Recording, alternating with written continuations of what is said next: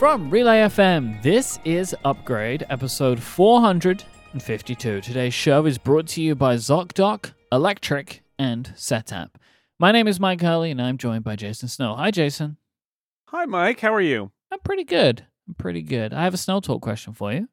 Oh, good. Comes from Sims, and Sims wants to know, Jason, what is your go-to fast food restaurant, and Hmm. is this different on road trips? I don't eat a lot of fast food. Um but uh my current we there's a small California chain uh called Starbird that does like chicken tenders and chicken wings and stuff like that and ju- and you know fried chicken sandwiches and uh, there's one one exit up the freeway from here. I I I've been there a lot lately. So uh so Starbird may be my favorite right now just of the moment. Um This looks nice. enjoy it. It's good. It's really good. And they've got like, you know, you can order ahead um and uh, on or you order like with a touch screen when you get there or you can sit outside on a nice day like yeah, it's good. So, um and sometimes we'll get that coming home from um from curling. See, dropping the curling references again. Just on the way home just cuz cuz we curl over like lunch. We get over and it's lunchtime, so you got to there is, however, also near the curling place an In and Out, and and since Sims asked about road trips, um, In and Out is my is my go to uh, In and Out burger, which is mostly a Western U.S. phenomenon. Uh, it's my go to for road trips. Uh, partially, I mean, I like it a lot. We actually have one in Mill Valley, not far from my house, and I almost never go there. Um, but when we're on a road trip, uh, it's a nice, it's a fun treat to get a burger. It's road trip. In and Out. It's road trip. We Indeed, in the truest sense of the word. at that in and out during the like life giving episode where we recorded outside. Oh, Uh, we had In and Out for that, right? Yeah, Yeah, that was our that was from our In and Out, of that course. was from that in and out. from the, As- from the the uh, the the uh, outdoor bird chirping episode of Upgrade last June. Yes, absolutely. Probably my favorite episode of Upgrade ever Hmm. because just what it meant to me in that moment. It was it was like we salvaged a little something out of Yeah. your terrible terrible trip. Yeah, Um, and and I I think we can say this uh, exclusively announcing it here. If we get a chance to record an episode of Upgrade at my house again, we will probably record it outside just because we're gonna do that. because we can. Yeah, we're gonna do that. This is Mm. the hope. Uh, it, you know, if, if I'm planning on going out, and we're planning on staying a little bit longer in San Francisco afterwards, so we'll I'll come down to you, and we're gonna record outside again. I think because that was just good Fantastic. memories. Maybe this time we can Mm. make Starbird the official uh, Oh. lunch of We could. of that could. episode. It's pretty good. It's pretty pretty tasty. Just need Apple to you know put those dates out there. Come on, come on. Oh, This, this is Tim, Mike. I was very busy last week. I wasn't able to announce it, but uh, I'll, I'll take your take it under advisement for the next time. Tim out. Thanks, Tim. If you would like to send in a Snell Talk question of your own to help us open an episode of Upgrade, just go to upgradefeedback.com and submit yours. I have some follow up for you, Jason Snell. We had quite a lot of people write in, which is not typical for follow up for the show. Like sometimes we get little bits and bobs and links and stuff, but I've got a lot of people who had uh, some things to say about a previous episode, so I want to go through some of those. The first was Ramon, who said, Over the years, and now recently again, there's been a lot of discussion about the iPad as the future of computing. We spoke a lot about it on last week's episode. We did. Uh, Ramon goes on to say, Why is it that the industry isn't giving Microsoft the recognition for already introducing and the future of computing with their Surface products? What makes the iPad different? All right. Snarky answer is why isn't the industry giving Microsoft credit for Windows Phone? It was there way ahead of the iPhone. Mm-hmm. It's kind of the same, though. I mean, it is kind of the same. The answer is so for Surface, because I also got this in, uh, comment in, in a sort of different direction from somebody who was uh, talking about our complaints and said something like, "Have you used a Surface Notebook where where it's detachable? It's it's not a good experience." I'm like, okay. My response to that person, and th- they took it in stride and actually reacted positively, was the iPad Pro with a Magic Keyboard on it seems like a pretty good convertible laptop to me, right? Part of the problem with those convertible surfaces where they're like the Surface Book, which I think I don't even think they make anymore, or like that. oh, you're like- right. It's the Surface Book. Surface laptop's just a laptop. It's like Yeah. it's the one that's got the like the weird multi thing hinge, and they're trying to Where to. you can take it out. Yeah, because you got to put you got to put the um in a detachable tablet. Let's just set the terms here. You have to if it's a laptop that's also can be a tablet. You have to have the processor and battery, at least some, in the thing in Yep. the screen because that you you you toss away the keyboard.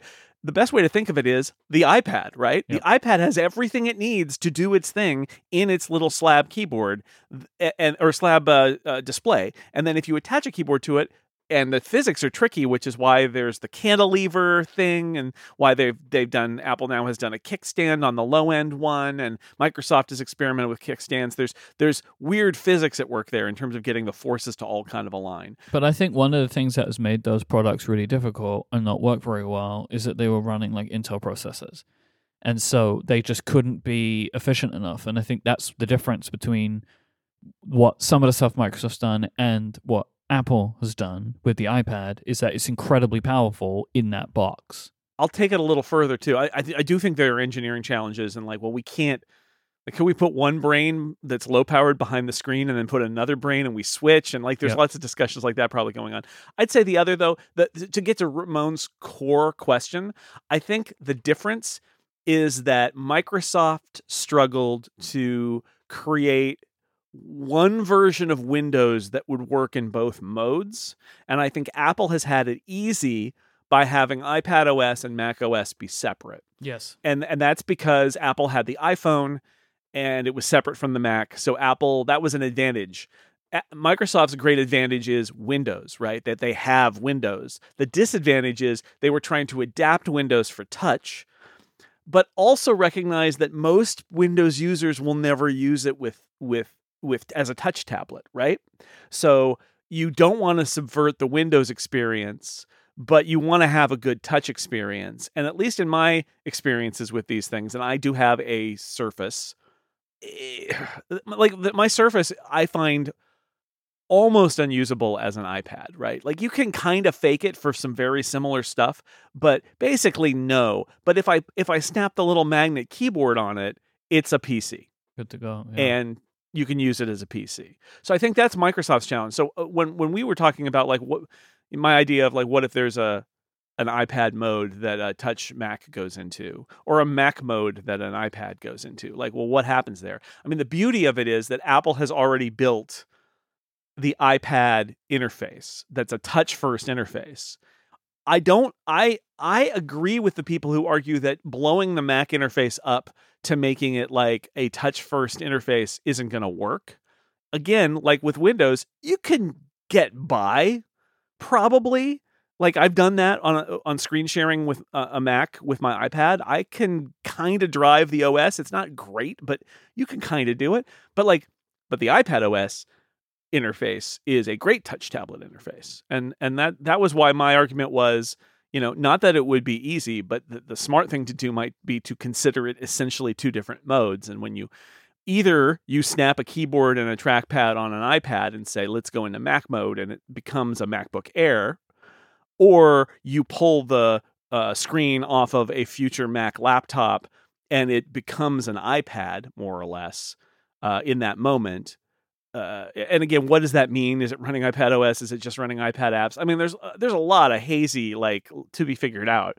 Um, but I, as people who listen to this show regularly will know, I have very little patience for people who seem to simultaneously think that Apple can do anything, but not that one thing that you suggest. I'm not saying Apple is perfect, but I'm thinking they're very capable of doing a lot of stuff if they put their mind to it. Nothing should be considered out of bounds and impossible for Apple to do, especially since it's adapting their own existing products. Anyway, so I think I think that that Microsoft's challenge was always that I mean it, it's a, an echo of the Steve Ballmer era challenge in general, which is Windows, Windows, Windows, Windows. And so like they they did that Metro interface that they unveiled way back when was like a really awesome touch prominent interface and I remember I was there when they unveiled it at the D conference and I was like, "Oh, wow, Microsoft is really coming hard for the iPad." And the, the end result was that they they started walking it back almost immediately. In the demo, literally, literally, they're like, "Let's flip over to Office," which is just in a standard Windows interface. And I'm like, "Oh, guys, what did you do?" And they spent the next few years walking it all the way back because Windows was too important. Um, and so that's that's my take on on Surface is that it, it isn't you can give them credit like you can give Bill Gates credit for saying let's put computers inside phones, but uh, it's not quite right. And the iPad had the advantage of coming out of uh, iOS and being just a pure touch interface that didn't have to serve the Mac OS audience at that point. I will say to Ramon's point, like it, I think it does make sense to like if we're gonna have that conversation we had last week. I actually do wish I would have mentioned Surface at some point of like, here is Well, where, how well they're doing it. it kind of doesn't matter for me. It's like this is this is more what the type of area I want Apple to push towards. Sure. I I did mention PCs that have e- been experimenting with different you know use cases and design styles for the Mhm. last decade plus. So that was my that was my nod because it's not it's not just Surface, right? It's not just Surface. There No, there are a lot of PC companies that make convertibles yeah, in all sorts of super weird ways. And so Surface is an example of a convertible and yeah, it's the platform owner, so it's it's it's important, but uh, we can cite them, but there are lots of PC makers who've made super weird, mostly not quite right, but interesting convertible um, devices that run Windows. on the same topic, the iPad topic, uh, wrote in with something. A couple of people wrote in with this. I saw some comments like this on Mastodon as well. It says, I think you are stuck with the idea that Pro in iPad Pro means more akin to MacBook Pro. For many artists, the iPad Pro is a critical tool for their work. Other auxiliary features like file management are just that, there to enable the artistic workflow of moving with images.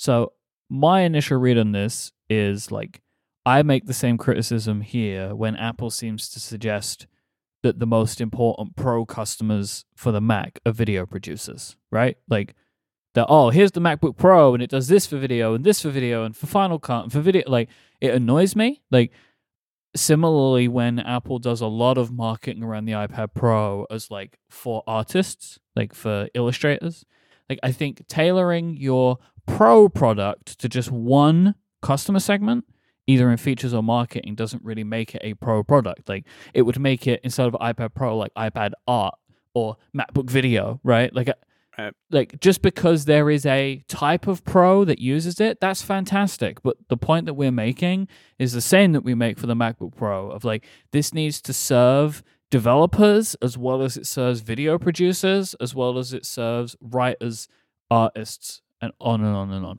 Mm-hmm.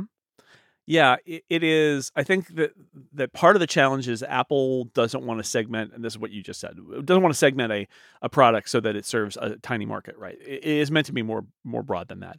Also, I, I I disagree with the idea that we're stuck with the idea that Pro means MacBook Pro, especially since I kept referring to the iPad Pro as having the same hardware as the MacBook Air. By the way, you can do professional work on the MacBook Air. My point was more um, what are what is Apple spending time on? Because if Apple wanted to spend time on features for artists, like increase offering a Mac, like the advantage of the iPad Pro is that it's got the higher refresh rate and the nicer screen, and so it's going to be nicer for artists than the iPad Air. But like. I feel like there are a lot of advanced iPad features that, uh, again, are trying to get toward the Mac, but not quite getting there. And like, are artists really served by stage manager and external display support? Like i feel like if you were arguing for artists you could say what if they made a better ipad air that had a nicer screen with a faster refresh rate for the apple pencil and for the screen itself? And that would be that that is a an interesting product. I would also say um, there's a little bit of a uh, of a taste here of but you know but i i like it. It's like well great. That that's great. I'm trying to think of i'm not trying to think of me personally and saying why don't they make the perfect product for me? I'm really not but i am using my experiences to say i'm wondering if their strategy here has led them to a place that again yes people use the ipad pro and like it but it was this the right progression? I'm also not saying maybe when i say that maybe the ipad pro was a mistake i'm not saying maybe serving artists with a nice tablet was a mistake. It's not what i'm saying. I'm saying i wonder if if apple's original plan was that the ipad was the future of computing and the I, ipad pro as a name was the vehicle for that and then very rapidly they realized that the mac was going to be great and on apple silicon and uh, it was going to go on forever and that the ipad well what is it now and I think the iPad Pro suffers from Apple not really quite knowing what the end point of the iPad Pro is. But Um, I'm not saying that the iPad. I got I got a lot of feedback from people who seem to have not heard us or read like they read Federico's summary on Mastodon of what we said and didn't listen to what we said. that we was said. the issue. We got like a lot of tweets because Federico, uh, Yeah. of replies, posts, whatever you call because Federico said something. I don't think those people even know Upgrade existed. So like, Yeah, so Whatever. so that's that's my overall comment is I think we were pretty clear last week about the fact that we're not saying that the iPad is bad. I love my iPad. I'll say it again. I love my iPad Pro and I use it uh, every day and I do use it to get actual work done. We're trying to think about the bigger picture here about sort of like the this feeling that the iPad at the high end. And again, there's literally in that Macworld column because I also got feedback from people who didn't read the Macworld column uh, but were tweeting about it or, or posting on Mastodon about it. In the Macworld column, I specifically say like the even if there Apple were to try a merger of some kind where there's a device that is Mac like and iPad like at once, I don't envision the Mac going away or the iPad going away. Like I think Apple's I think the core iPad market is not the iPad Pro, right? It's people using the iPad and the iPad Air and that I don't think is going to change because that uh, in fact my argument is sort of if the iPad isn't ever going to be the future of computing, maybe Apple should focus more on making the iPad Air awesome as a just a touch tablet with yeah you can attach a keyboard to it but it's not the future of computing. The the stakes are a lot lower rather than continuing to sort of like build these big software projects that are making sort of mac like features. Like i love the idea that the ipad drives the external display now with stage manager but like what who, who's using that? What tiny percentage of the ipad user base is using pro- that proper external display support for multiple windows with a keyboard and a mouse. Not not just like attaching it to a projector, but like the the real stage manager thing. And and that's an example or putting more into files which is not the finder, but it is something. Like is there is it worth doing more investment in that? That that's sort of my big picture thing. But yes, I think a lot of people didn't listen. Uh, and I'm not saying that that Mathaus is one of them, but I'm saying we got a lot of feedback that was like, but what about the iPad? Why do you hate the iPad? And it's like, we didn't say any of that. But I did hear from people who basically said, I love the iPad Pro and I'm glad they have these features, but I don't want it to be a Mac. And it's like, uh, and I appreciate that. I appreciate that. I, again, I'm not, I don't think I agree, but I don't strongly disagree. I think I'm more trying to ponder the lost, it's almost like the opportunity cost of if you had, if Apple had had known at the moment that it started work on the iPad Pro that the Mac was not going to be a legacy platform that faded into obscurity, but was going to go to Apple Silicon and was going to be very popular. Um, and I have I have heard more that because again, I said last week we didn't actually know that; it's just a feeling. I have heard more hazy, vague suggestions that that is true, that they really did not think about the Mac as anything more than a legacy product, and then there was a shift. So the opportunity cost of the iPad being put up as being the future, and that the iPad Pro being this vehicle that they would invest a lot of effort in on the hardware side, but especially on the software side to sort of make it more Mac like. If they had known at that moment that that wasn't the case and that the company was never again going to be like behind that as an idea, right?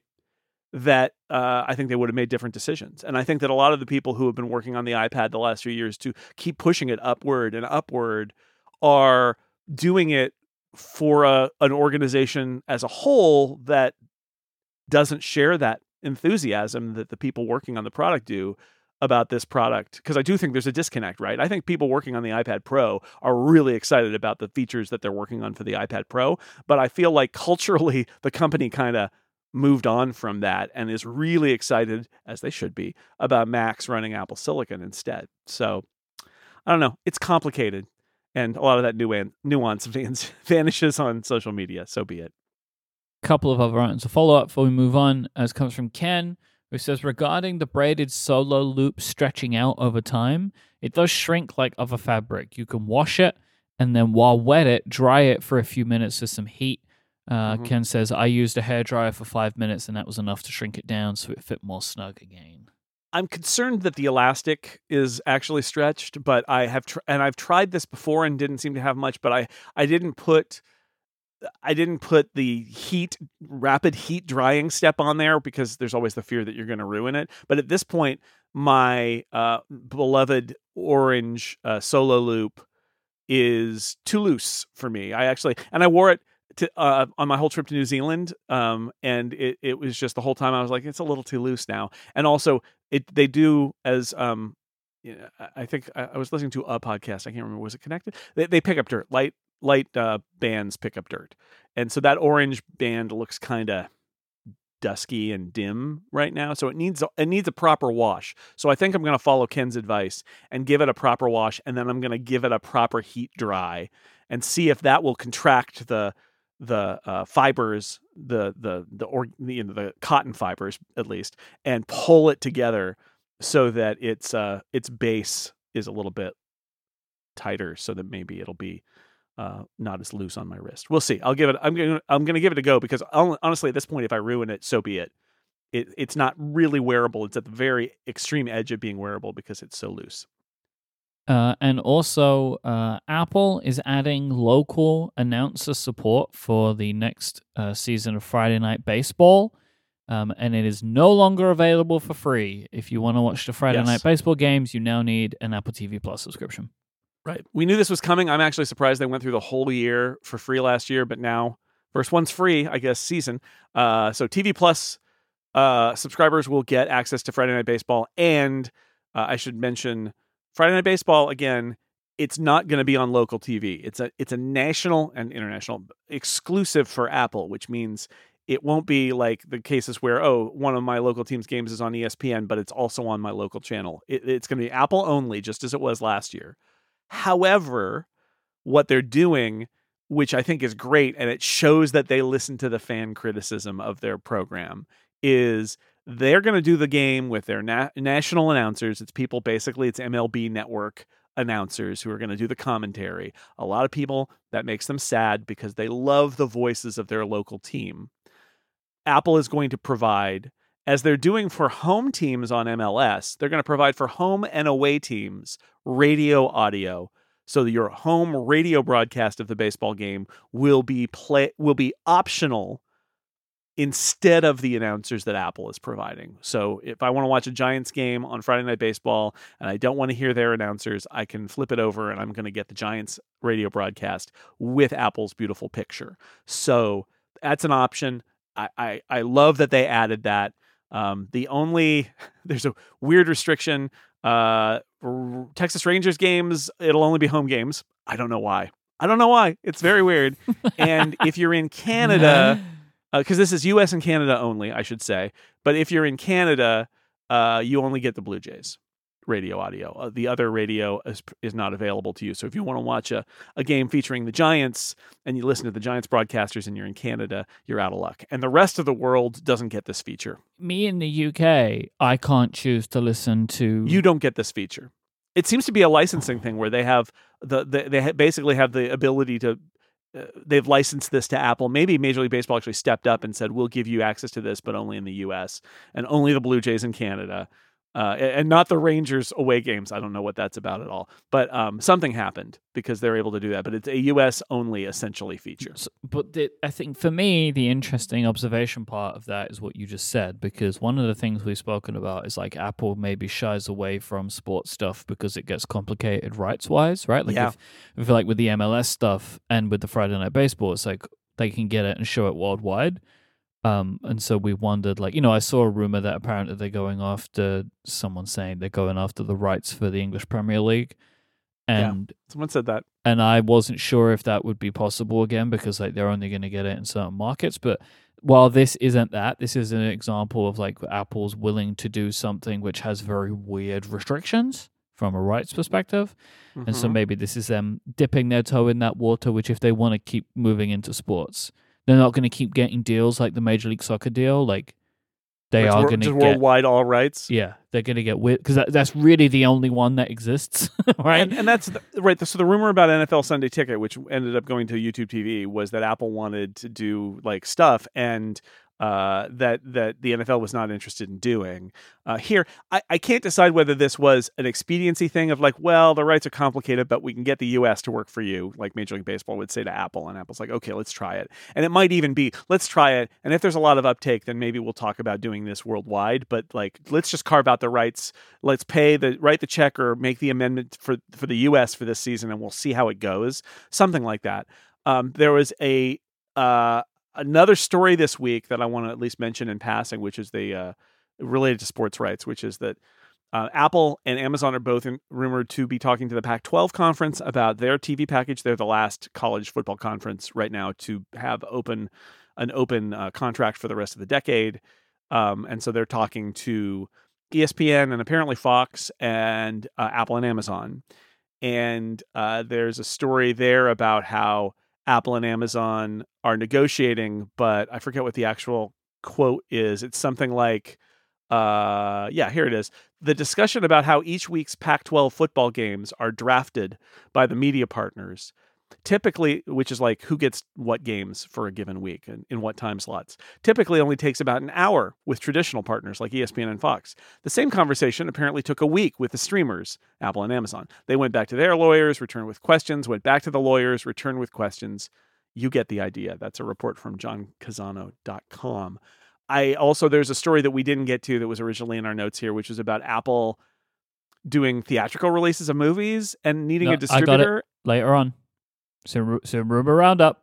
We're gonna get to it in rumor roundup. and it's the same story again so we'll get there but like this is the this is the challenge with apple and amazon is they're like um weird right like i mean that's the bottom line is these entertainment companies are like what are you talking about and the, but the tech companies have their own take on it so i'll save i'll save those details for a rumor roundup but i pulled up since we're talking about sports rights i'll just mention here like this is a, a an ongoing interesting thing where the leagues the entertainment partners are all talking to these tech companies like Apple and the and and like they don't they don't speak the same language quite. So in Apple's case here, it is fascinating, like you said, that this is a U.S. and Canada-ish only feature, um, which I'd say is counter to what Apple wants to do. But obviously, they felt, well, this is our most important market. Let's just let's just do it uh, because uh, they want to they want to try it out, and it's been a big source of criticism, and now they can blunt that criticism. I also wonder long term, based on on viewing stats, if they might consider doing other languages Mm. for their broadcast, right? Like if it's very popular in Japan or in Korea, would they consider having a Japanese or Korean broadcast team or just audio overlay of those games? I don't know. I don't know how popular it is because it's what Saturday morning baseball there, but uh, I don't know. Just kind of see how things go as different markets get more popular or not. See how the yeah, we'll see how it's like with sports in general. We'll see how the season goes. This episode is brought to you by ZocDoc.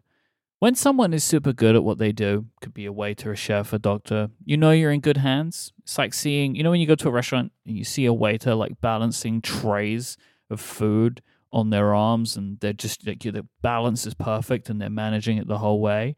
That is very awesome. You become confident in that person's abilities. When you find the right doctor, you feel this too. You feel heard, you feel at ease. And with ZocDoc, finding the doctor that's right for you is seamless. The quality care that you need is just a few taps away in the ZocDoc app. ZocDoc is the only free app that lets you find and book doctors who are patient reviewed, take your insurance, are available when you need them, and treat almost every condition under the sun. When you're not feeling your best and you're trying to hold it together, finding great care shouldn't take up all of your energy, and that's where ZocDoc comes in. Using their free app that millions of users rely on, you can find the right doctor that meets your needs and fits your schedule. You book an appointment in just a few taps in their app and start feeling better faster with ZocDoc.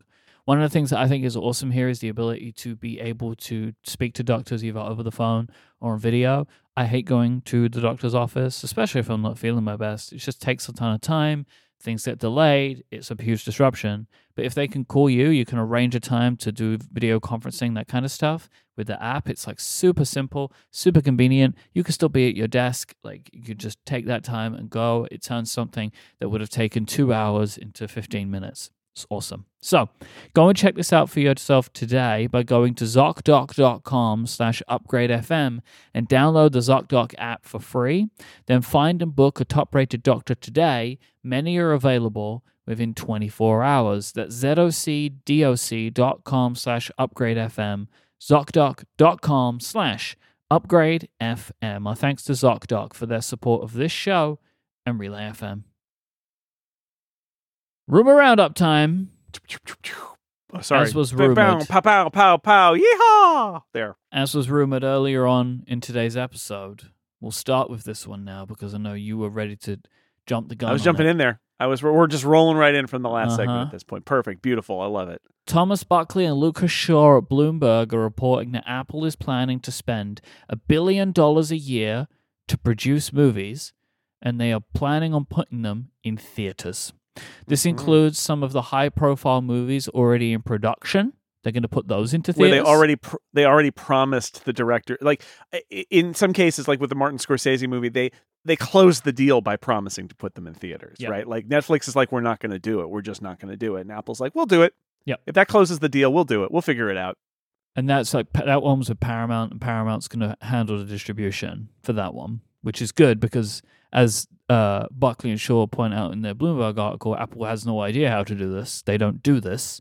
So that one of the reasons that they found this information out is they are going out to companies, distribution companies, and being like, "Can you help us do this?" Because it's complicated to put movies into thousands of theaters, which is apparently what they're doing. A quote says the company has pledged to put movies in thousands of theaters for at least a month, though it hasn't finalized any plans. So, kind of assuming here, Oscars, right? They got to do it for the Oscars anyway, so why not do it and make a bit of money? Uh, apparently, as well, the focus uh, here will also to kind of use this as a marketing tool for TV Plus. Yeah, absolutely. Because you do. So the beauty of it is, and this is Lucas Shaw sort of made these points in his excellent uh, media column at Bloomberg. Um, is economical because you market the movie in theaters and then you put it on streaming, and so awareness is already there. People have heard about it. People know about the movie. I know Julia Alexander and I have talked about this cycle on Downstream a little bit. The idea that the advantage of going to theaters isn't just isn't just that you may make money in theaters. It's like another revenue stream that is not to be sniffed at. But it is a kind of a unified marketing plan where you create a lot of awareness when that thing is going into theaters, not just to drive people into theaters, but to also make it so that when it comes on your platform, they're like, oh yeah, I meant to see that movie or that movie looked interesting. And that has great value because you know this, Mike, right? Like there are movies that happen and you're like, what? that Mhm. was a movie that Mhm. happened and they're completely under your radar. If you're not looking at the Netflix app at the right time on the right day, that movie has disappeared. Or you're like, that movie went to Prime. I I I, I have that and I didn't even know that movie was there. I, that happens to me all the time now. There was an Oscar nomination for a movie on Apple TV Plus that I had literally never heard of. It had been sitting on my Apple TV all that time. I could have watched it, but I didn't even know it existed. So, one way you can change that i for your Martin Scorsese movie or whatever is by uh, releasing it in theaters and doing a marketing campaign for the theatrical release. So there's Yep. lots of like it, it's a it's a good move not just for theatrical to do the uh, marketing for the theatrical release. And then the thing we talk about a lot, is- which is very important, and it is that idea of like who does Apple want to be, makes the creators feel good. You made a movie, Mhm. put it in cinemas, got big posters, uh, do the whole premiere, the whole nine yards, and some of that stuff is done just so the people that made the thing feel good about the thing that they made, which is very valid, um, but it helps. And if Apple want to continue to pull in people like Martin Scorsese, uh, that this is a way to do that. You're like, well, oh no, don't go with such and such. We're going to put your movie in theaters, and no, we're not just going to do the two weeks that we need for the Oscars. We're going to do it for a whole month, whole Yeah. month. You know, yeah, six weeks, whatever it is. Yeah, and they're and they're they're closing deals. They've definitely closed deals, um, on uh, because of this at some point. But there is also a strategy in general that, and again, we've talked about it a bit on downstream, and we'll be talking about it more over there too. But Mhm. like, it's this idea that theatrical like what uh, what Lucas Shaw says is perhaps the biggest change in thinking over the last six months is what kind of movies can work theatrical. Before the pandemic, studios were struggling to get people to show up for anything but superheroes. Coming out of the pan- pandemic, people started to worry about animation. But the solid performance of films like Elvis, Cocaine Bear, and The Woman King has changed people's minds. There's a feeling like theatrical is going to it, it's not just for superhero movies there are other movies that can do well there so that's part of the strategy with this because the the fact is every dollar you spend on that movie and marketing that movie like you got to get it back not just in the value to your streaming service but it's also like if you can get money on theatrical again you've you've made that movie more successful by having it have the theatrical release where there's box office and if you get a hit you got really good box office results that's good for for you. Um, it is funny and now to get me back to what i was saying before about dealing with streamers is weird. What lucas shaw reported uh, i thought this was a, a really um, nice way to report it which is that the uh, Apple is shopping some of its projects on a one off basis, but it is looking for one of these studios to distribute, to step up and be its distribution partner for a slate for all of Apple's movies. It doesn't have any deals yet. And here's the key line executives at some studios have expressed reservations about Apple's approach, which I, I feel like, again, that is tech giants are weird to entertainment giants. Yeah. And entertainment giants are weird to tech giants. Their their priorities are so different. They come from different places and as we talked about a lot, Apple and app, you know, Netflix is Netflix. They have to make money as Netflix. That's their business.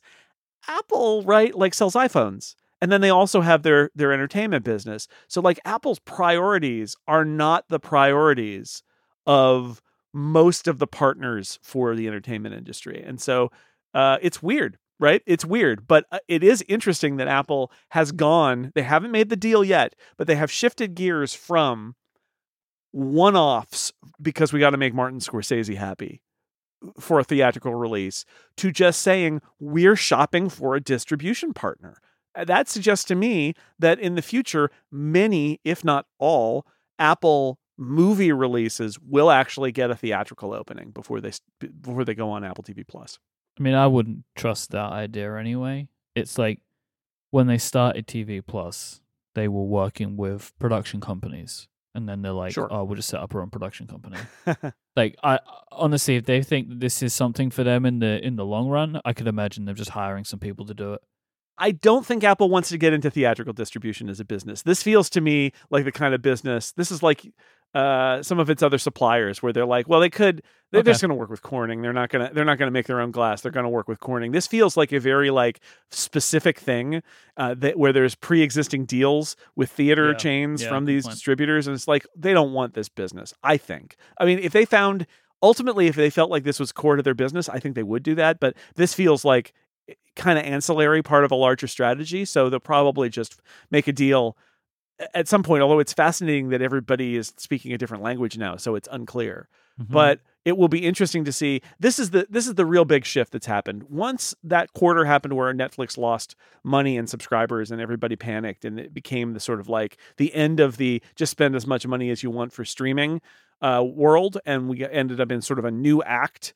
This is this is very much a piece of that, which is oh, we're we're not going to just do streaming. We will do theatrical because it brings in some money, and at this point, a little more money coming in for all of these projects helps you know, helps the business make sense. And although Apple could just keep spending money and losing money on all of its deals, I think it's better for Apple if it uh, loses less money on those deals by having some theatrical revenue. So so yeah, it, don't be surprised when um, you start seeing ads for movies from Apple in theaters now. That's going to be weird, but I think it's going to happen. Shifting gears, but still in roundup, Mark Gurman of Bloomberg is reporting that Apple demoed their headset to the top 100 highest ranking executives. I think they Mm. call this the top 100 uh, in the company last week at the Steve Jobs Theater. Quote I'm going to read a few quotes actually, and we talk about it. The demonstrations were polished, glitzy, and exciting, but many executives are clear eyed about Apple's challenges pushing into this new market. The device will start at around $3,000, lack a killer app, require an external battery that will be needed to replace every couple of hours, and use a design that some testers have deemed uncomfortable. It's also likely to launch a limited media content. It could follow a similar trajectory as the Apple Watch. There will be little to no profit at first, given that the components in the device are so expensive and Apple won't be seeking its typical margins just yet. So, a few things on this. There's a lot of stuff we know here, right? We feel Yep. like we've heard before. From Mark Gurman and from the Financial Times, both. Yeah. hmm but just seeing it again kind of stated in this way starts to make it feel more like it's truth rather than you know like that it's been heard enough uh, Yep. but you know the the key part of this report is when it gets shown in this way it's super close They've shown other stuff uh, related to this, but they haven't. They haven't done it at this level. This is the level where it's like it's gonna, it's gonna ship, right? Mhm. This is the level where it's it's very very very close. Instead of it like little being little parts, it's like literally we're going to do this. I did laugh at the detail that this is the top 100 and they usually go to a far off well not, they usually go to a fancy place and I think they did. I think they went to like Carmel or something according to Mark Gurman after this. I think it's literally well we're not going to we're not going to demo our unannounced product off campus. So everybody pack your bags, uh, hand them off, we'll load them on the bus and then uh, go to the Steve Jobs Theater, and we're going to show you the thing, and then get on the bus, and we'll go to Carmel. But like, they're not gonna they're not gonna take the headset to a resort outside of Apple and show it, right? Like that's w- they- they're not gonna be that. I mean, again, not open, but like they're they're secretive enough that this thing is you know not part of the event. That's the offsite. It's like before the offsite or after, uh, Yeah. because they're not going to let it leave campus. I just found found that amusing. Um, while we're talking about, because Mark Gurman has been reporting about this a long time, and so this served as a summary of what the deal is with this. I want to mention that uh, Quinn Nelson's uh, Snazzy Labs YouTube channel had an excellent summary of all reports about what's in this product and what it means. I thought he did a great job of doing the work of finding out all, you know, he basically got all the details of everything that's ever been reported about this thing and then tried to put it together in a way where it's like why is this relevant with some details about like the optics and stuff. It's a really good video. I I, I recommend it highly. really good summary viewing. of it. we'll call it hmm I think so. On the same vein trip mickle and brian Oh, here we go. stop it trip mick i knew it i knew it i just uh, trip mickle Oh, and did brian Trip, X did Trip Mickle use his disgruntled Apple design sources at the to New York set up a narrative? Times are reporting that some employees are skeptical or flat out against Apple releasing the headset. They have said that No. it's, that it's seen some employees depart the teams that they've Mm-hmm. been on because they're upset about it.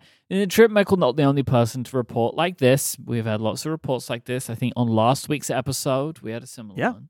I, I think. I mean, I said at the time, and now I'll, I'll say it again here. I think Tri- Trip Mickle a little mad that the Financial Times got his disgruntled design sources from his book uh, on the record at the FT before he could get it in the New York Times. So here they are. They're here now. A few quotes from this New York Times article. Apple is focused on making Excel for video conferencing and spending time with others as- avatars in a virtual world. The company has called the device's signature application co-presence, co-presence, co-presence, a word designed Cop resents. cop resistance, a, a word designed to capture the experience of sharing a real or virtual space with someone in another place. Mhm. This makes a Sure. lot of sense to me as a thing This is do. that we'll create a, a virtual person, but only one. We only have Mhm. power for one, and you'll be in the space with them. Yeah. Me and you in a co-present world together. Oh man, summer of fun. Summer of fun. the device will double as a tool for artists, designers, and engineers, tracking them as they draw freely in space in image editing applications and tracking hand gestures for the editing of virtual reality films. Lastly, it will function as a high resolution TV with custom made video content from Hollywood filmmakers such as Jon Favreau. Okay. Interested to get a name, right? Yes. Yes. A name. Maybe the uh Maybe that was that came up in the top 100 or something. I, I don't I don't know. That is fascinating. Such as Jon Favreau and Such others, you know. Jon Favreau.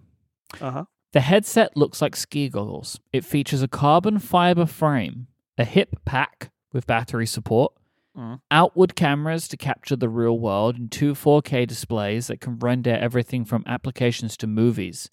Users can turn a quote reality dial on the device to increase or decrease real time video from the world around them. I like the way this is described in this piece. Like again, Mhm. there's some details here, but like this to me, the way it's described, sounds like it came from a demo, right? More than this person said to me. You know, like just carbon fiber.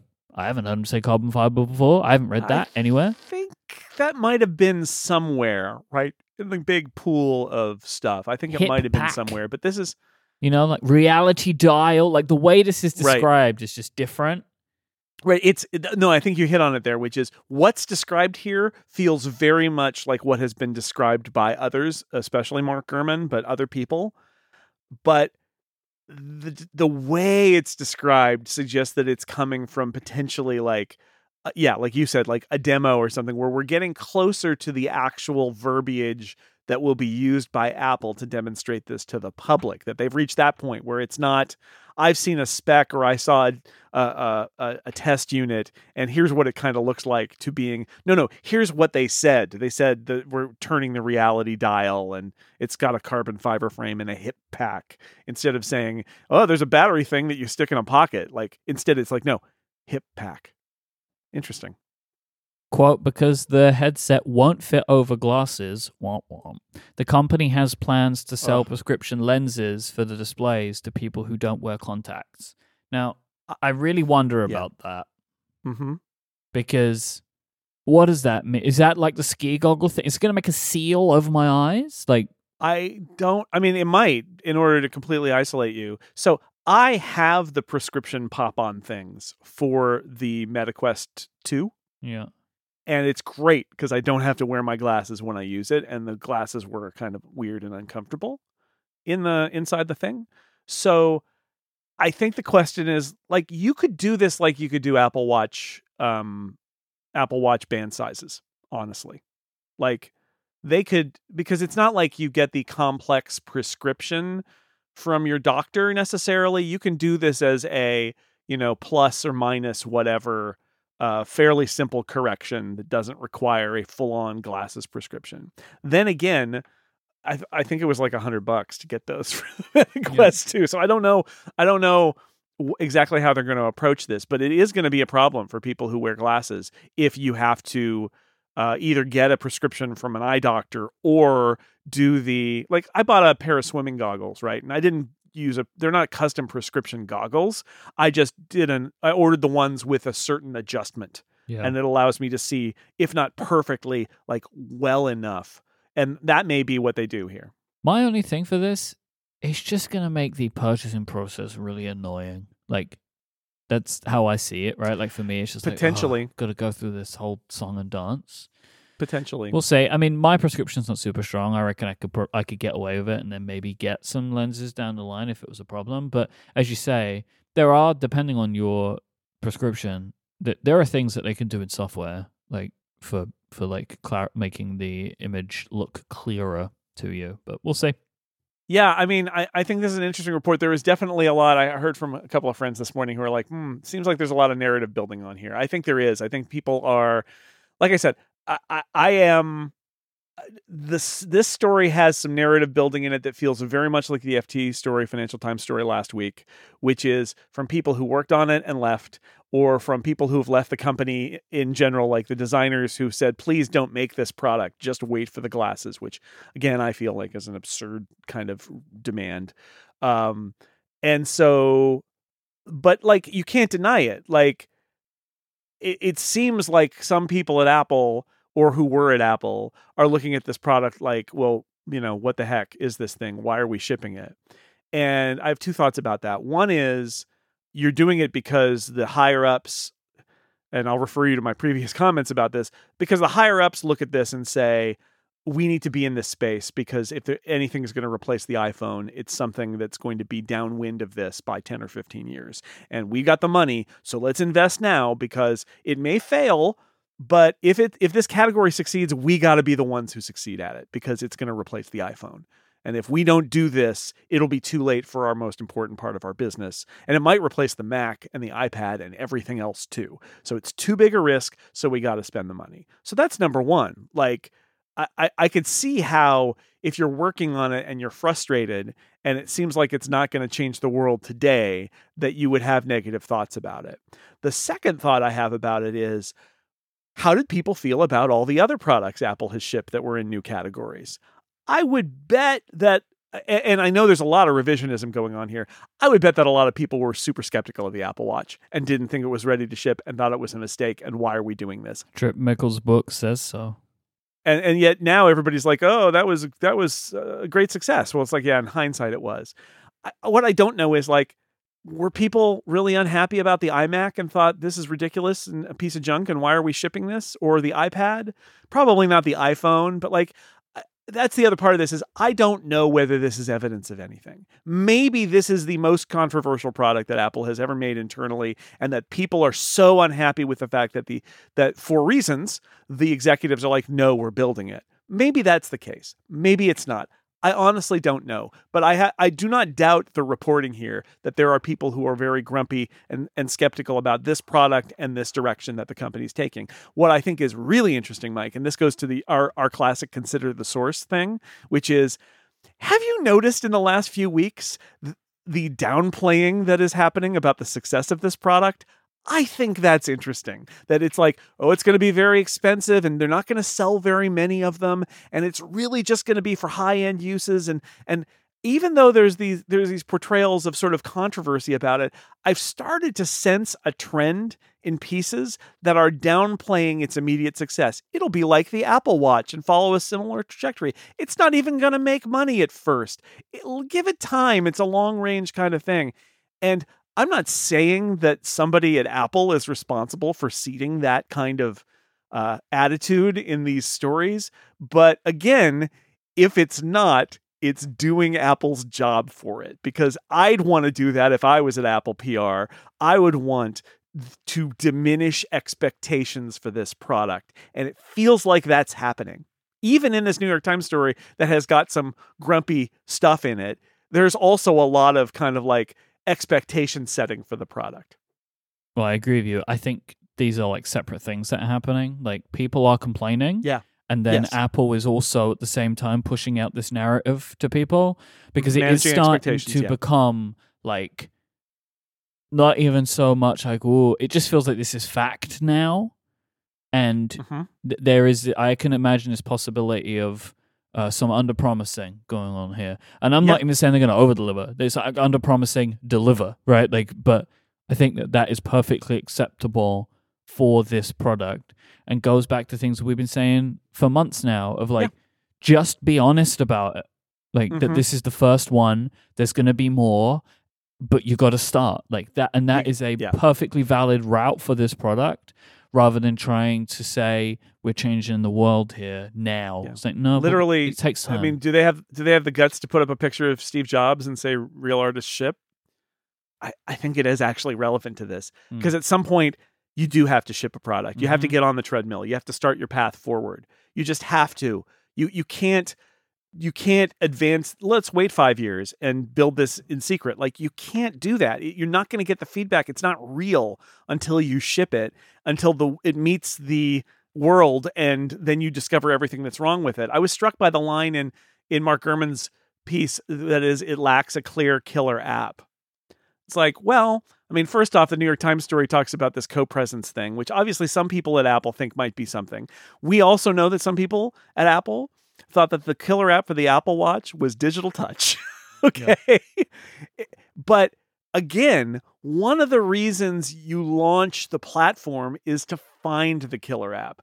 And the killer app is not usually baked in the product. The killer app usually happens out in the world where people look at the tech that's inside the Apple headset or anything else and go, oh, you know what we could do? And then they build it and it's something that's unanticipated or it hits just right in a way that the other things that tried to do it just didn't. And you create a killer app. The killer apps don't always happen. And the platform owner can have a lot of input into sort of like whether they work or not. But like the Apple II, I'm uh, forgive me if I'm getting my history a little bit wrong here, but like it's not like the Apple II shipped because they knew what the, they knew that VisiCalc was coming out, right? The first spreadsheet app. That's not how it works. You ship the platform and then somebody invents the killer app for it. And then everybody goes, "Oh my god, yeah. I can't believe." And then and then it seems obvious and then it all gets re- kind of retro retroactively defined as being this genius thing. Like there so, wasn't a killer app for the iPhone. It was just like the whole thing was exciting. I was thinking about this today. I was thinking, what's the killer app for the iPhone? And I could argue that the killer app, I mean, I could make an argument that the killer app for the iPhone is Safari, that like literally you could go anywhere. Yeah, but nobody thought that was exciting at the time. I know, I know. And the truth is, the killer app was the App Store, which allowed all the killer apps. right, which didn't come for, eh, you know, like there for wasn't, 18 months. There wasn't one. It was just like this entire product is fascinating and it does everything a little bit better than how you're currently doing it. It didn't have like the one yeah. thing when it was announced that pushed it over the edge. You're right. And then 18 months later or, or so, they they announced the App Store, which changed the game and that did lead did open the door and did lead to more but it wasn't there at launch. And and you could argue came about in part because they shipped the first one and with their sweet solution for development which was web apps and the world said no. Yeah. Mm-mm, it's no, like there wasn't even write, a killer app. let us it was write software. the killer app store right? And then everybody yes. had their own killer app. Like that's actually how you do it. Exactly Exactly. But it was not there at, at, launch. So I'm not saying again, the lack of a killer app is not proof that there will be a killer app. That's I mean that's uh-huh. madness. That's not true. But the lack of the killer app is also not proof that there won't be, right? It's just, we don't know. killer app. That's what we're yeah, doing. there's a box and there might uh-huh. be a uh-huh. killer app in it or not. We don't know. Uh-huh. And uh, you know, that's that's yet to be but again until you ship you can't open the box. Until you ship that's the thing ultimately about all these arguments about this product is like again one i absolutely a- uh, agree that i think that this is being pushed at the highest levels because of the big terms the big picture strategy of the future which is hard if you're working on the product and you feel like it's not as good as it should be. Yep. totally see that conflict there right? But like two i really believe that some of these comments about like oh i don't know if we should ship this is like it it just it that especially the FT story last week, it just reminds me of how invaluable it is to ship a product. Like shipping a product, there is only so much you can ever do to a product behind the scenes. You have to ship it. It's like in in my business of writing articles on the internet, it's the equivalent of you you post the article and the moment you post it, you see three things that are wrong with it and you have to edit it. Like there is something about being out in the world that makes things different. It's because anybody can see it and they can they can pick it apart and they will do things with it that you're not used to. And like that's that's actually kind of magical and that's the number one reason I'm interested in this product is I want to know what it is, but I I mean I I'm sorry to bring up the cliche that Apple likes to say, but you know, there's something to it, which is we can't wait to see what you do with it. That encapsulates it. Like in the end, Apple can do what it can do, but in the end, it you got to release it and wait to see what somebody does with it. That's the important part. This episode is brought to you in part by our friends over at Setapp. With all of the tools that are available to us these days, looking for something new to improve the way that we work can feel like drowning in an ocean of apps and services. There are so many available, and not all of them are worth your time and money. And so many of us are paying for subscriptions for apps, for services that we've never properly integrated into our workflows. So, how do you know which apps are worth trying without emptying your wallet at the same time? The answer is Setapp. Setapp is a platform that combines more than 230 powerful Mac OS and iOS apps and tools under one $9.99 a month subscription. Their selection of apps is incredibly helpful for people that use their Macs for work, covering use cases like coding, designing, project time management, and many, many more. Once you subscribe to Setapp, you get full access to all paid features of the applications, as well as new ones that are constantly being added. It's always worth going back and checking the Set app store to see what's available to you. You're always going to be making sure that you're not missing out on things. You can actually help do your work more effectively with these tools, and it's all for just a fraction of the price. SetApp is the smartest way to get apps for people who create value with the help of their Apple devices. It takes away the pain of looking up, comparing, buying, and managing tons of applications, and they partner with some of the world's best developers to handpick the most trustworthy and advanced paid apps for SetApp. Every time I open SetApp, I find something new. Like just today, I was recording a SetApp ad, and I opened the SetApp app, and I found an application called Hand Mirror, which allows you to uh, use an app in the menu bar to quickly turn on your webcam to see how you look to make sure that your uh, got your done and stuff. It's just very clever. Love a little app to try out. But there's tons of stuff. I downloaded an app recently called PopClip.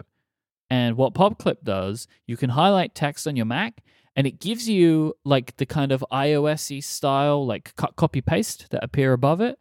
But also, PopClip has a bunch of extensions. So, for example, now I can highlight a sentence and press a button, and it converts it to title case for me.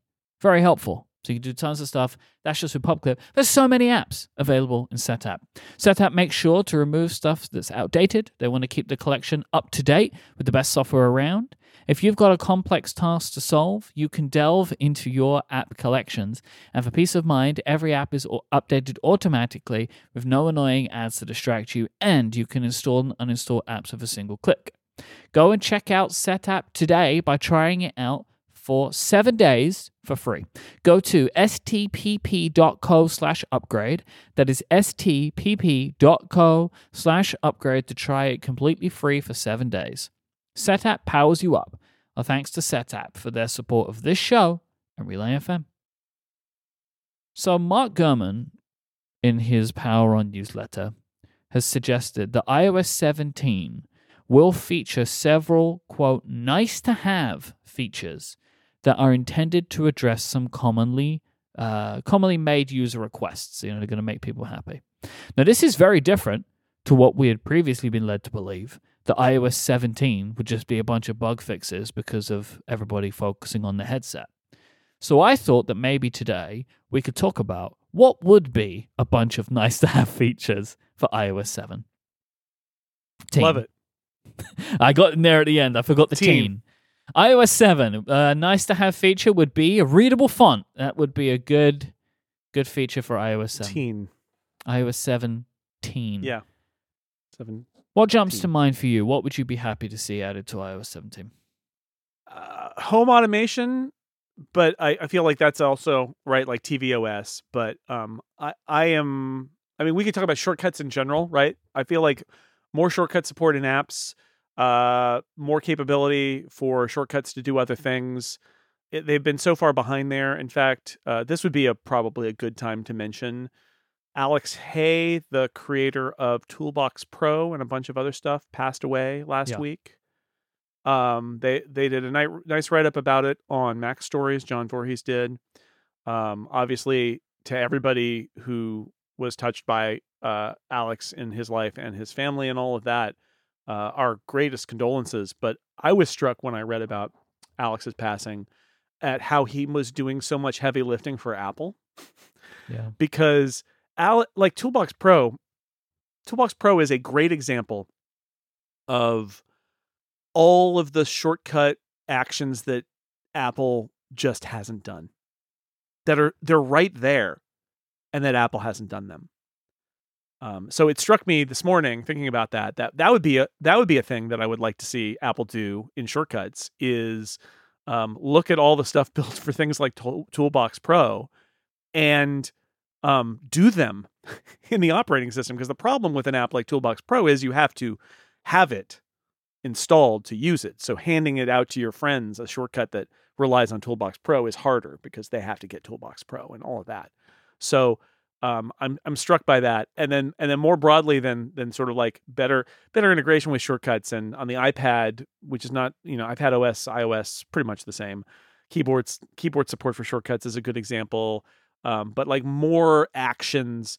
And then the home automation side, which you can get to in the home app, which is like shortcuts, but pretty weak at what it's capable of doing and has been weak for a long time since they introduced it. I would really like to see a more sophisticated set of home automations that can run on tvOS or where wherever the the home hub is to do more sophisticated things because it's pretty dumb right now. Even though you can do, yeah, you can build like home automation shortcuts, but they're kind of dumb. They just don't.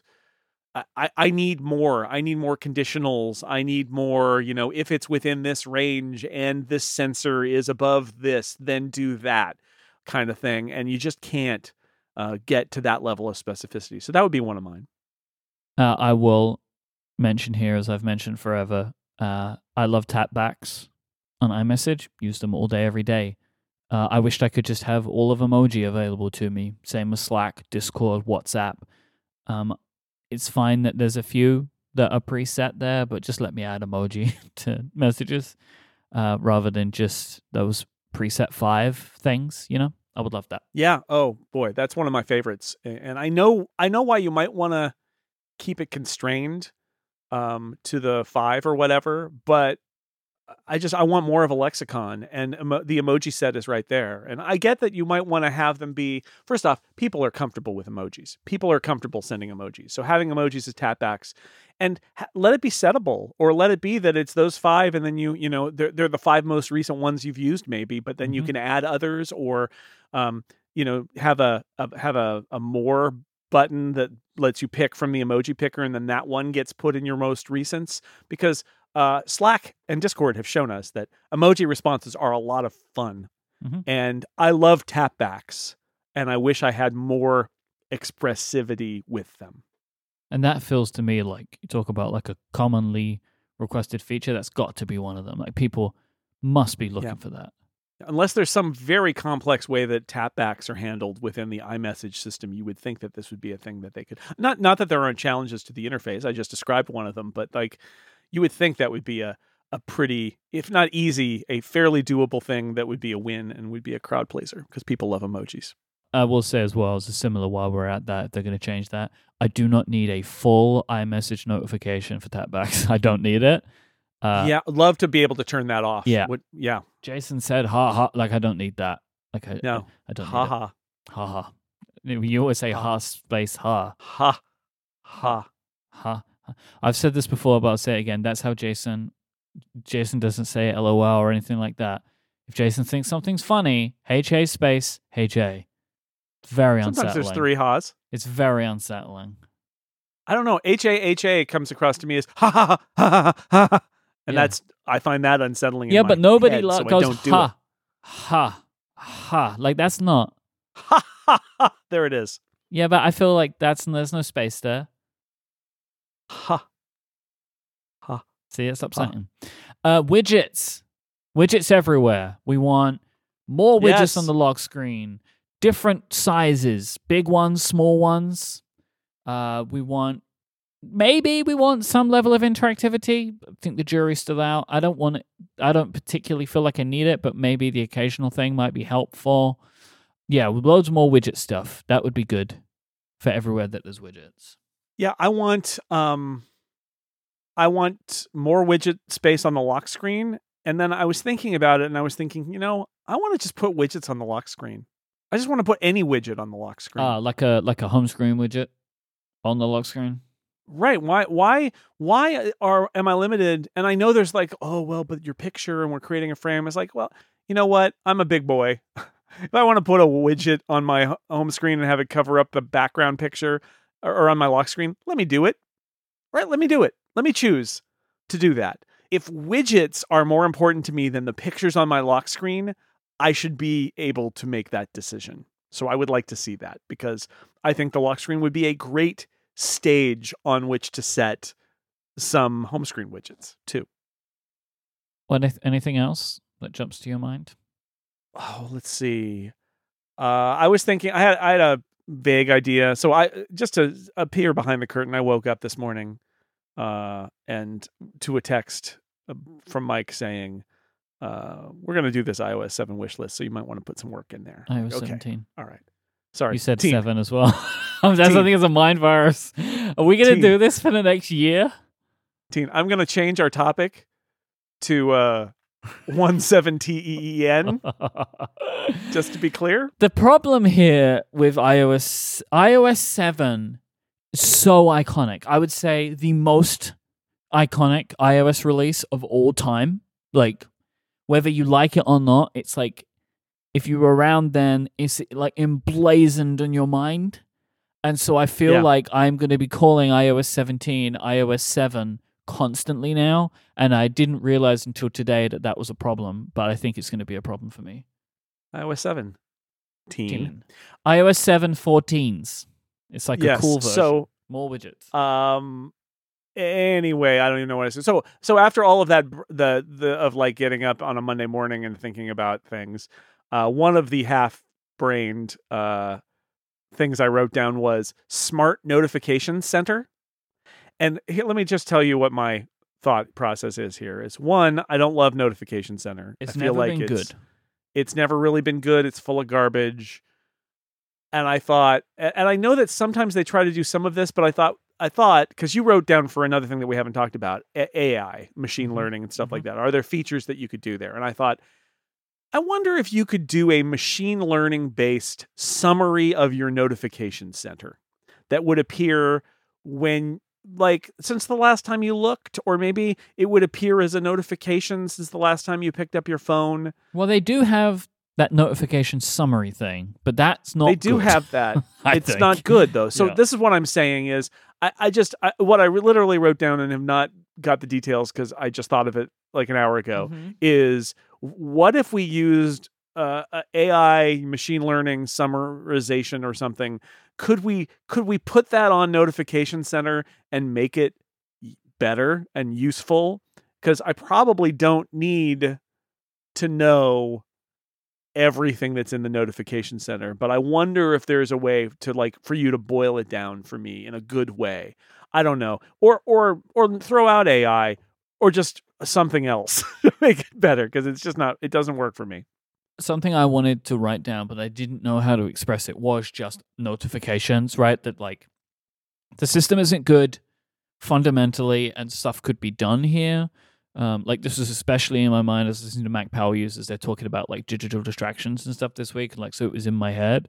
But something like this is like, yeah, just make it better with machine learning somehow, right? And this is like you referenced something that I've written down is is a large language model powered Siri. I don't think that's going to happen in iOS 17 necessarily, but I feel like Right. that is just inevitable. So it's just about when they do this. And so, like, the idea of a revamp of Siri feels like it would be a commonly made request, like, quote, make Siri better, right? And I'm assuming at some point that is going to be a GPT like thing, right? Where, where, however, Apple makes something like that, it feels like they've got to do this because everyone's going to do this, and Siri will only become more and more of a joke over time if you can't have a conversation with it and it do stuff for you, whether that stuff, w- no matter what the quality of that stuff is. You know, we are we're on a ticking clock, right? Until Mhm. either Amazon, Google, or Apple puts this into their smart Sure. speaker assistant. and I get that you don't want the hallucinations and misinformation, but it is so tantalizing the idea that I could have a conversation with Siri where it would be a conversation and where I could ask a question and get an answer and then ask a follow up and get another answer. And again, I think a lot of the AI demos that we see out there are bad, right? It's write a mm-hmm. screenplay or you know, or give me I mean, give me a fact is good, right? But and a lot of times I did that last week. Um, I was talking to a couple of friends who were Doctor Who fans, and I was like, I'm going to have ChatGPT four hallucinate, uh, and I asked it to hallucinate. But like, even when I asked it for facts, uh, I, I asked it anyway. I asked it to invent a Doctor Who season, which was hilarious and cliched, as they always are. All the Yeah. answers are It cliched did it. because they're It built did the job. but it, it- but it did it. But then I asked it for facts, and it hallucinated horrendously. And it's like this is a problem. But that's the part that they need to get right. I don't need Siri to invent things for me, even though it's fun. And I don't need to have long conversations with Siri where I talk about the you know the my feelings and it it tries to get me to leave my wife right i don't need those kind of stories but i would like it if i could talk to siri and try to get facts and get them in context. I would like to see uh I would like to be able to say, "Hey, you, when, when's the next Giants game?" And for it to say, "Well, it's Thursday against the New York Yankees." And then I would like to be able to follow that up and say, oh, who are the starting pitchers? And have it give me the answer. And then say, what about the starting lineups? And have it say intelligently, the starting lineups won't be posted until, you know, the morning of the game. So I don't know. Like, that's the dream, right? Where it's just, it's just better at context and at giving me information in ways that I can grasp. And it can do, again, it can do the wins the Giants next game today. And so can Google and so can uh, Amazon's assistant, who I fired and sent back to Amazon in a box last week, which was very delightful. She's in a box. Alexa's in a box going back to Amazon. Bye. So, yeah, that's the dream, right? Well, my dream, Jason, is that I can uh, say to Siri, "Hey, once me and Jason were talking about something over iMessage about baseball. Can you find that for me? That's what I want it to do. Right? Like I don't need this thing to talk to the internet. I can I understand how to use a search engine. I can just do it myself. What I'm excited about is being able to take my information and put them into these models. And like Siri on my iPhone should be able to tell me about anything that's happening on my iPhone. Like just Yeah. forget searching emails, right? Like I, you know, I just want to say, can you find that email about that one time me and Jason were talking about Oh, what the name of upgrade was going to be? Like, That's the dream, right? Yeah. And and I mean on the Mac too, because remember Siri's on the Mac too. Like, I I I know they've done uh, some experimenting with this, but like, the dream is that it knows that I've got Google Docs and I've got files on my hard drive and I've got things in iCloud and I've got all that stuff. And when I say, you know, when did Mike and I talk about this thing or Slack or Discord?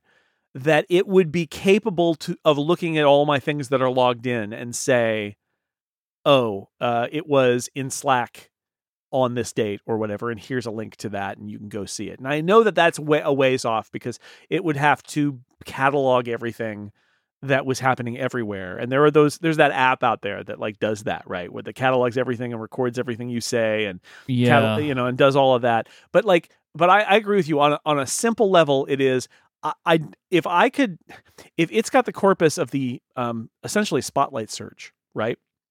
And I I give it a command saying when did Mike and I exchange email about this thing, or when did I exchange email with somebody at Apple about this thing, and I don't even know who it is.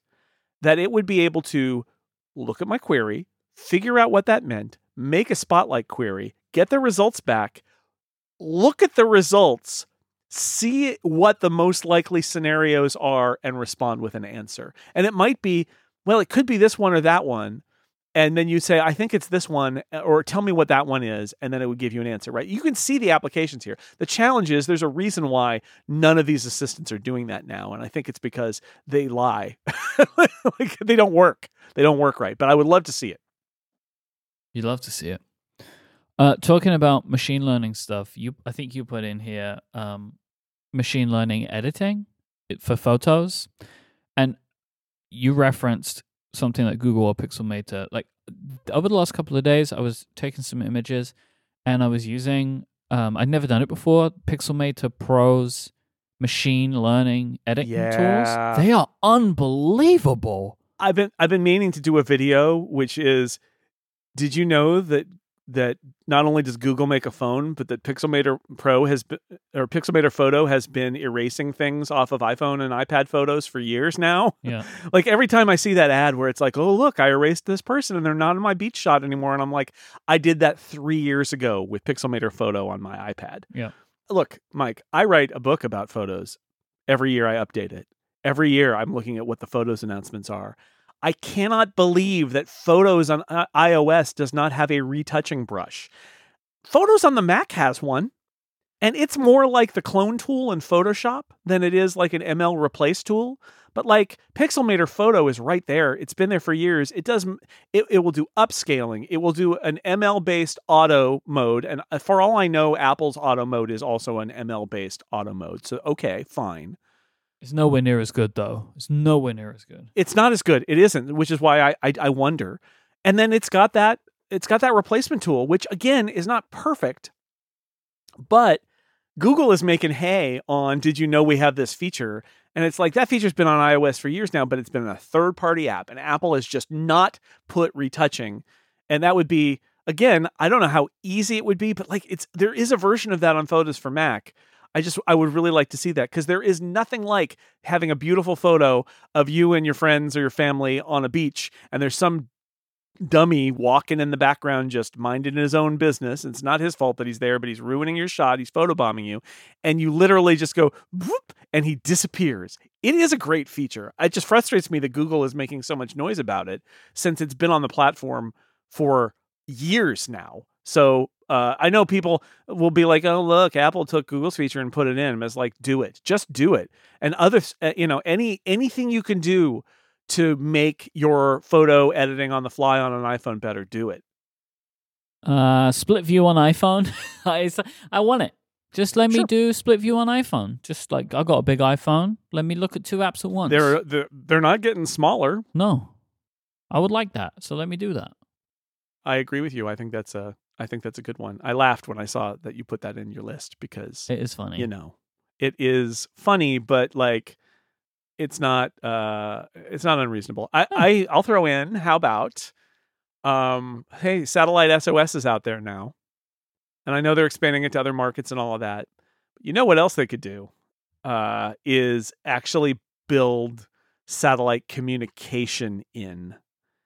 And now that it's launched, right? Like charge a fee per message or something tied to your Apple account, or have you have to sign up for satellite messaging and it would be only for a limited use. But like, I feel like that is a next step for the platform is giving phones that have access to the satellite communicator the ability to send uh, a text message over satellite for a fee. iCloud Plus, baby. You know, Maybe, roll it all in, maybe, you know or what I mean? or it's a whole extra thing. They might have another. I mean, they said that was for two years, right? It- they may be. I mean, there's no time like the present to start. But if they're going to get people to pay in two years, then you know, start building out what they're paying for.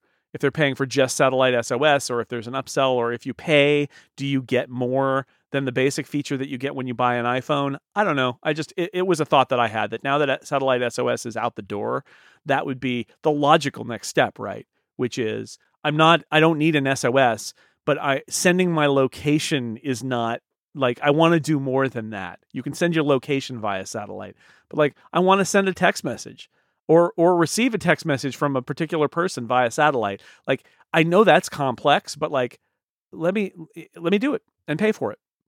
Last one I'll mention: uh, passwords app.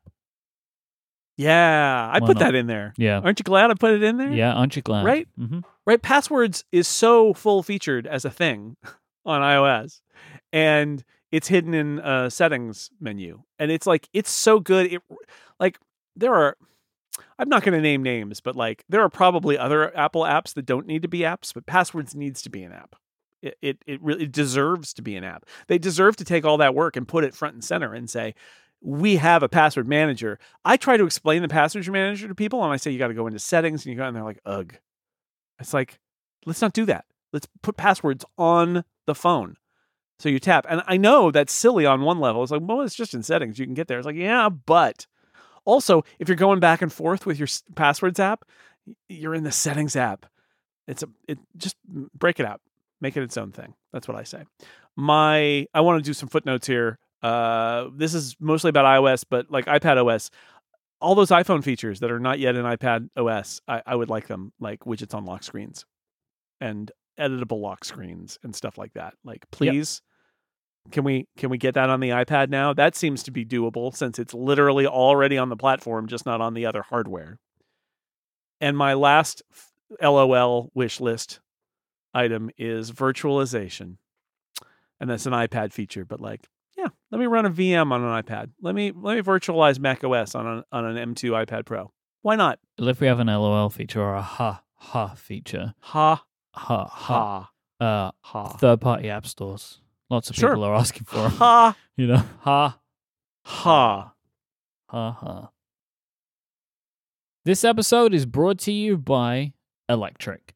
Turning a small business into an empire takes work. You have to keep your ear to the ground for things that will help you take it to that next level.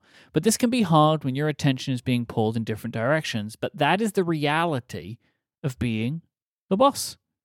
However, the team over at Electric know that small businesses, maybe like yours, not only face these challenges, but face challenges that could be done by somebody else. That is why they solved this problem for you by operating as your IT department. Instead of spending your time sorting through unused application licenses, setting up employee laptops, and answering never ending IT questions from your team, you can go ahead and do what it is you're best at doing and what you should be doing. Because with Electric acting as your IT department, you can get back to doing those things. Plus, you'll get a really cool IT platform to see and manage everything. I know that every time I've delegated work out to other people who are more capable than me, it's not only made things at the business better, but it's made me happier too. That is exactly what Electric is all about. You shouldn't be the person who's dealing with software licenses, who's dealing with problems with software updates. You just want someone who's going to handle it for you, and that's what Electric can do. For upgrade listeners, Electric are offering a free pair of Beats Solo 3 headphones for taking a qualified meeting. Just go to electric.ai slash upgrade. That's electric.ai slash upgrade. Go there right now and get your free pair of Beats Solo 3 headphones today for scheduling a meeting. Our thanks to Electric for their support of this show and Relay FM.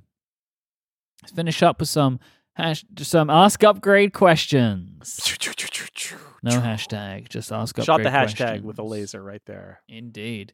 Carl says, should Apple just make a 13 inch iPad Air? Sure.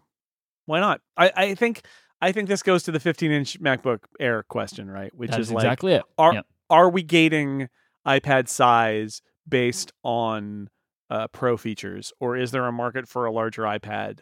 I don't I don't know. I mean, I wonder what market research Apple has done on this front because look, I love my 12.9 inch iPad Pro, but uh, every time I pick up my wife's uh, 11 inch iPad Pro, I think, oh, it's much much smaller and lighter than the thing that I use, and so I, I wonder if people are if there are enough people like me who would want want a larger thing, and if those people are uh, iPad Pro users. I think the question, the real question is, uh, is the 13 inch iPad Pro fifteen hundred dollars? In which case, yes, they should make a 13 inch iPad. Air. I, Yeah. I think that's my answer. Is if Yeah. it, they're they're going, the iPad Pros keep going further and further away from the iPad Air. There's more need to have a more affordable, larger iPad. I think. Yeah. On the face of it today, I say no. But in the future, where they are going to make that a very expensive product, I think that there is value to just having the larger screen, right? In the same way that we talk about the idea of there being a 15 inch MacBook Air and why that might make sense for people, a larger iPad Air at that point would make more sense for people who don't need OLED screen, et cetera, et etc., etc., etc. List goes on and on, hopefully, which is why they will charge you $1,500, $1,800 for the thing. Colin asks, have you ever tried to develop contacts with Apple employees in an attempt to gather insider information to create sources like those with Mark Gurman? So maybe you could be in rumor roundup. Mm-mm. And do you ever? And if you did this, would you feel that uh, it could harm your overall relationship with Apple? Yeah. So I don't think about it anymore, but there was a time when I was working in Macworld and Mac User, there was this definite sense that there were the people who reported on who who cultivated rumors and leaks and got people inside with knowledge to talk and that it was very difficult to, those people were over here and the people who were like writing reviews and things like that are over on the other side. There was always this feeling like you could do one but or the other but you couldn't really do both and part of that was the uh like threat at least that Apple would not talk to you if you were a breaker of of rumors. In fact, I remember being surprised when I saw Mark Gurman at an Apple event at one point. Um and he's kind of sometimes he's there, sometimes he's not. But uh but I, I I don't know if that's the case anymore and the reason that my answer here is basically n- not lately is I am I mean I can't answer for you Mike but I am one person I have I am very limited in what I am capable of doing for my job because I am a one human being. And not only would this require a lot of effort which would mean I would have to stop other parts of my job because I'd basically be con- you know essentially competing with Mark Gurman. But now Six Colors is no longer a you know the site that it is whatever it is now. It is now a you know a apple rumor site and i'm limited so i'm doing less stuff i, I have to focus on this thing. Mark gurman's already doing it and quite frankly i'm kind of happy with the mix of stuff that i have in my life right now in terms of podcasts and writing and stuff like that and it would it, so i'm not in this era i'm not as worried about oh no apple's not going to send me pr you know review units of reviews because if i report about their secrets although that might be true i don't know um, it's more like this it's like uh, i could write about new apps all the time like mac stories but i don't. I don't have the time. They do a great job with that. I'm doing other stuff. I'm okay doing my other stuff right? It would require me to stop doing other work that i'm doing and i'm i think the mix is pretty decent right now. So for me personally that's the answer. Yeah. plus also i'd say in the longer run that is a job i could have tried to do when i was earlier on in my career to cultivate sources and break news and stuff like that and i i chose a different path in terms of being I, I don't know a happier person. Mhm. um it, that kind of that kind of stuff did not make me happy. It was not the stuff that made me uh like working and so i chose to specialize in other things. So you know when i left macworld and was out on my own and doing this stuff you know you do that thing for a year after you at least a year after you leave where every time there's a real job that gets posted you think oh maybe i should do that job instead of going out on my own. And it takes a long uh, uh, for me it took a long time to stop the reflex action of part of my brain saying you should get a real job. Some of the jobs that came up right after i left were like work in the bureau at the new york times covering apple work in the bureau at the wall street journal covering apple and i kept thinking could i do that job and i thought i don't know if they'd hire me to do that job i probably could do that job i would not like doing that job not what i specialized in for a reason so, I mean, so that's my answer is I do occasionally, and you have this, Mike, occasionally we hear from people who listen to Upgrade and know stuff and Yeah. they send us stuff, and that's Yeah. great. Um, it's less fun when they know it and you can't write about it, which we- we, that definitely happened at Macworld where we had cases where we knew a lot about what was to come under the restriction that you couldn't write about it. Which is like, well, wh- what are you doing? Now I can't even speculate about it because I know it's true. But if I speculate too close to the real thing, then I'm going to get somebody in trouble. That did actually happen once where I speculated a little too close to something that somebody else on my staff uh, knew was true. Uh-oh. And they got questioned by their source at Apple saying, Did you leak this to Jason? uh, and I was like, No, no, no, no, no, no, no, no, no, no, no. That didn't happen. But like, that's the danger of that too. So now, now I've shut off, especially if they tell me things that I can't report about, then I've shut off my ability to write my column for Macworld or things on Six Colors or talk on this podcast about it because now I know things and I can't talk about it. And that's not great either. So that's a long way of saying I do hear things and people do send us things, but it's like that's not the business I'm in. And if I had to be in that business, I guess I would try it, but I don't have to, so I'm not. So I think for me, this I'll start by answering the second part, which is if I truly worried about my relationship with Apple, I, there's a lot of things I wouldn't say that I do say. Right? Like I wouldn't be as critical as I can be if I was worried about some relationship, right? Like but to me now, it, that stuff I'm not as fussed about that anymore. Like I've had the experience of having hardware reviews and very slightly pre-release. So it's like a thing that I've checked off my bucket list, but now I'm not interested in chasing that down, like because it's just right. not what I want to do.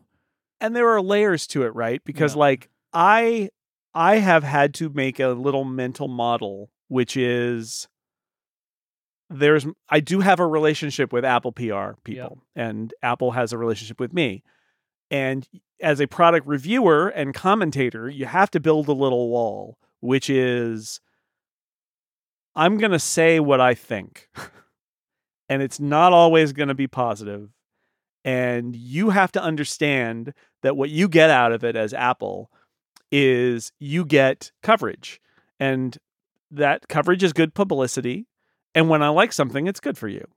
But I'm not but if I always liked everything it wouldn't mean anything. Yep. So you just have to ride it. If you're a PR person, you just got to ride it. Like Jason's not always going to be positive about what we do or about these things, and we just have to we just have to deal with it. Because mm-hmm. as a p- content creator, you can't live your life being like, "Oh, geez, I hope Apple." It doesn't revoke my access because I said something mean about him. You mm. kind of can't. Some people do, and I understand how some people can fall into that, like, but because it oh, depends Oh, sure. what you It's do, right? easy. But like, I don't think it's that helpful. The thing that I learned early on is don't make it personal.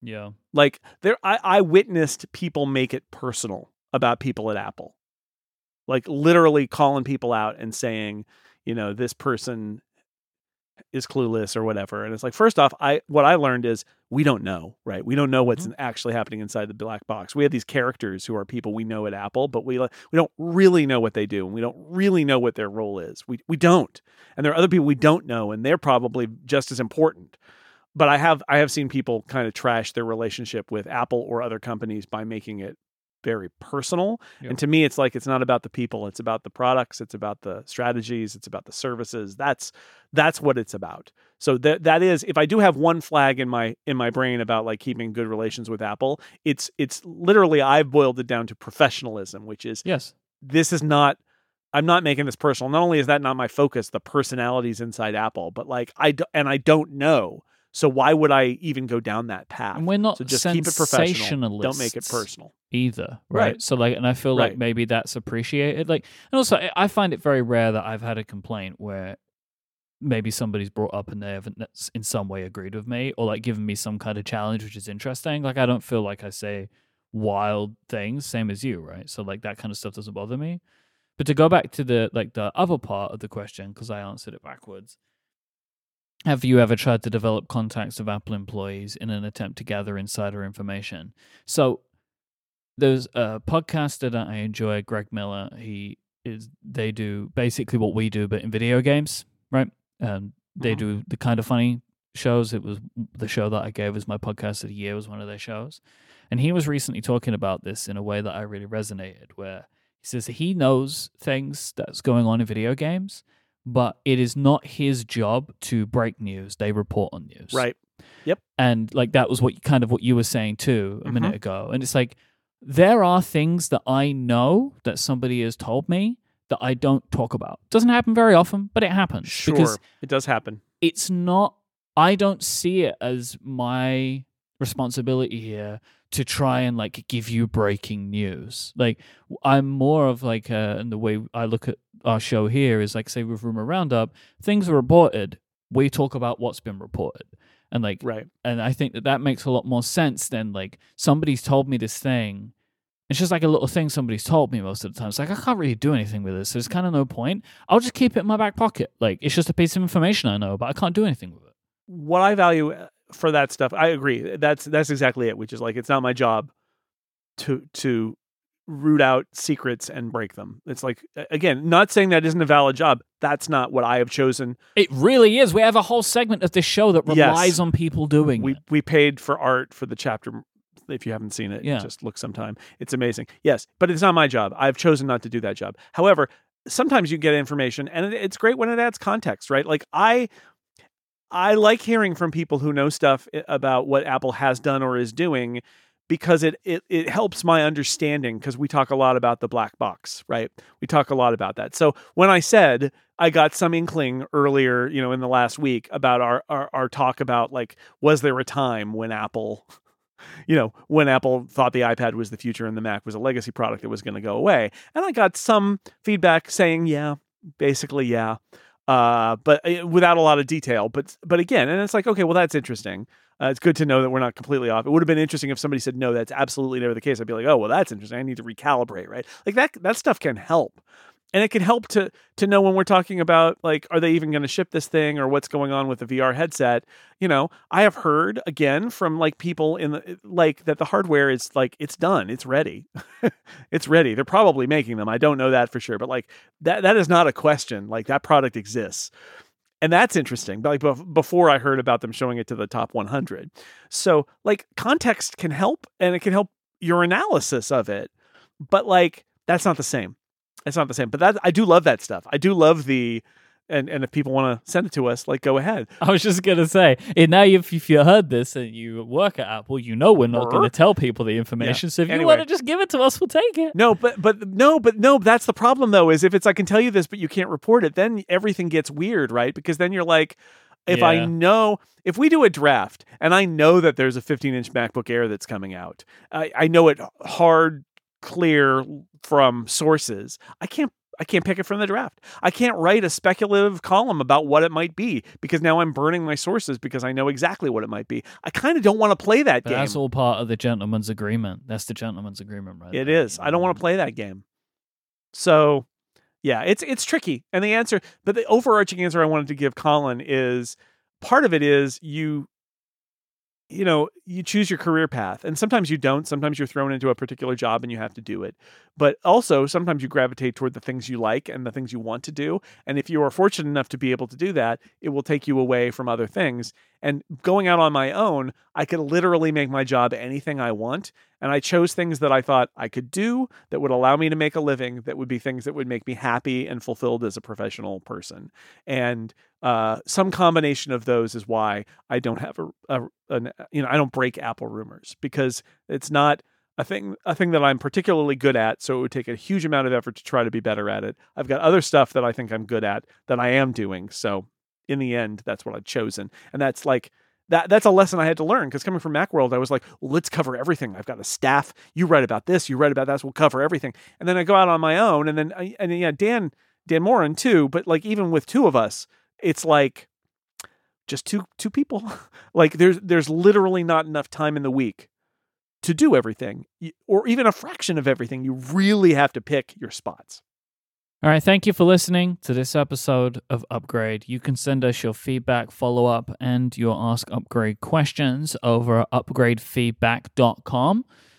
Yep, In the meantime, before next week's episode, you can check out Jason's writing at sixcolors.com and hear his podcast at theincomparable.com and here on Relay FM, like downstream, which we were talking about earlier on the show. You can listen to my podcasts here on Relay FM and check out my work over at cortexbrand.com.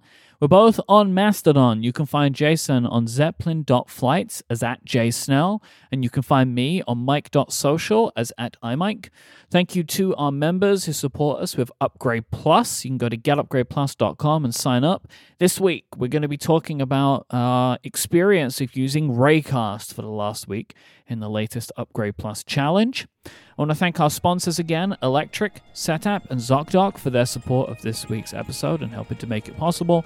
But the people that make it most possible are you. Thank you for listening. We'll be back next time. Until then, say goodbye, Jason Snell. Goodbye, Mike Hurley.